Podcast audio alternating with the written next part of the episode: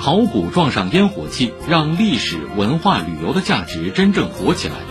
行走在上海大街小巷、公园街角的这些城市考古队员们，仔细倾听一砖一瓦间留下的历史回音。解放日报报道，上海最初的城市考古活动诞生于2018年，以城市行走的形式展开。